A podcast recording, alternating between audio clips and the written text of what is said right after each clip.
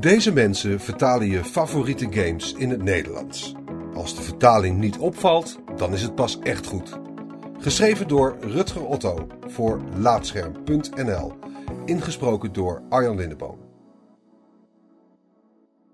Lange tijd speelde ik games alleen in het Engels.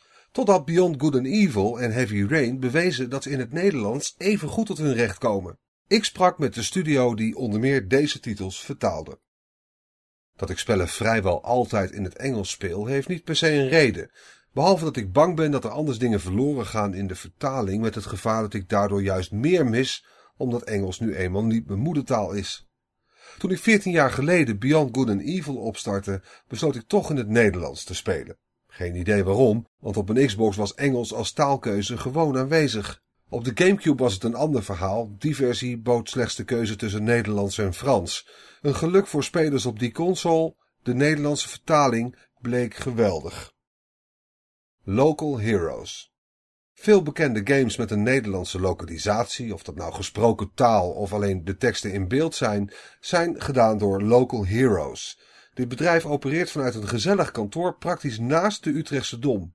De lokalisatiespecialist bestaat sinds 2014, toen voorganger Utrex, onder meer verantwoordelijk voor Beyond Good and Evil, na zijn faillissement een doorstart maakte. Ik ontmoet oprichter Richard van der Giesen en vertalers Sebastiaan de Witte en Jelle de Vaal op hun kantoor. Het bedrijf lokaliseert allerlei games, vaak nog strikt geheime projecten waar de heren niets over mogen vertellen. Voor dit verhaal niet erg, want ik was juist benieuwd naar het lokalisatietraject aan zich. Werken met praktisch niks. Mijn beeld van lokaliseren dat de vertalers een speelbare game krijgen voorgeschoteld wordt direct van tafel geveegd. Vaak is er nog niet eens bewegend beeld. Wij worden niet pas aan het einde van de ontwikkeling ingeschakeld, legt Van der Giezen uit. Ongeveer halverwege het traject wordt bij ons aangeklopt. Na vele jaren vertaalwerk weten uitgevers Local Heroes wel te vinden. We krijgen een werktitel en een opdracht voor de benodigde talen. Dan wordt ongeveer bekeken hoeveel werk we eraan hebben. Dat berekenen we aan de hand van het aantal woorden. Vaak hoort het bedrijf na die eerste bijeenkomst een tijd niets en dan moeten ze plots aan de bak. Dan krijgen we de teksten aangeleverd met een deadline, zegt Van der Giezen. En dan begint de drukte van het vertalen. Het is hard werken, want veel tijd is er meestal niet omdat in het gros van de gevallen alleen teksten beschikbaar zijn en Local Heroes de beelden niet ziet, is inlevingsvermogen nodig om te zorgen dat de vertaling de juiste noten raakt. Daarnaast moeten de perfecte vertalers bij games worden gezocht. Goede vertalers gamen zelf veel, zegt Jelle de Vaal. Ze hebben vaak een goed gevoel over hoe de tekst moet zijn. Maar we zorgen ook dat bijvoorbeeld iemand met verstand van auto's een racegame vertaalt. Dat komt de kwaliteit ten goede. Een vak apart. Een game is op de goede manier gelokaliseerd als de speler er niets van merkt. Een rare fout in spraak of ondertiteling kan de speler er even helemaal uithalen. Ik ben in 1997 begonnen met gamevertalingen, zegt Van der Giezen. Ik speelde al veel, maar ik vond de lokalisatie niet best. Toen dacht ik, dat kan ik beter. Van der Giezen maakte er werk van en begon met zijn eerste klus, een racegame. Nou, dat viel tegen. Ik heb het eerste uur alleen maar zitten janken.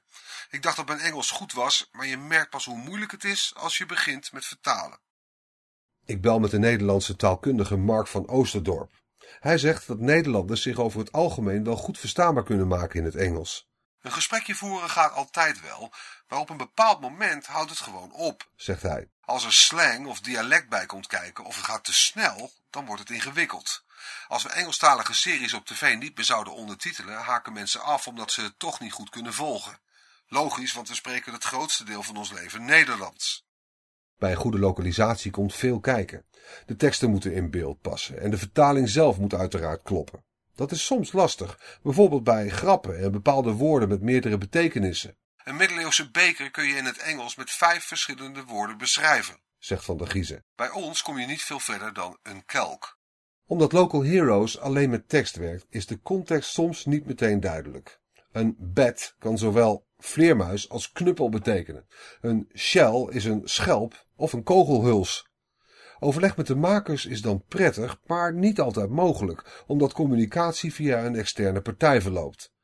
Ook zijn ontwikkelaars vaak te druk met zorgen dat een game op tijd af is en kunnen ze zich niet ook nog eens bemoeien met vertalingen.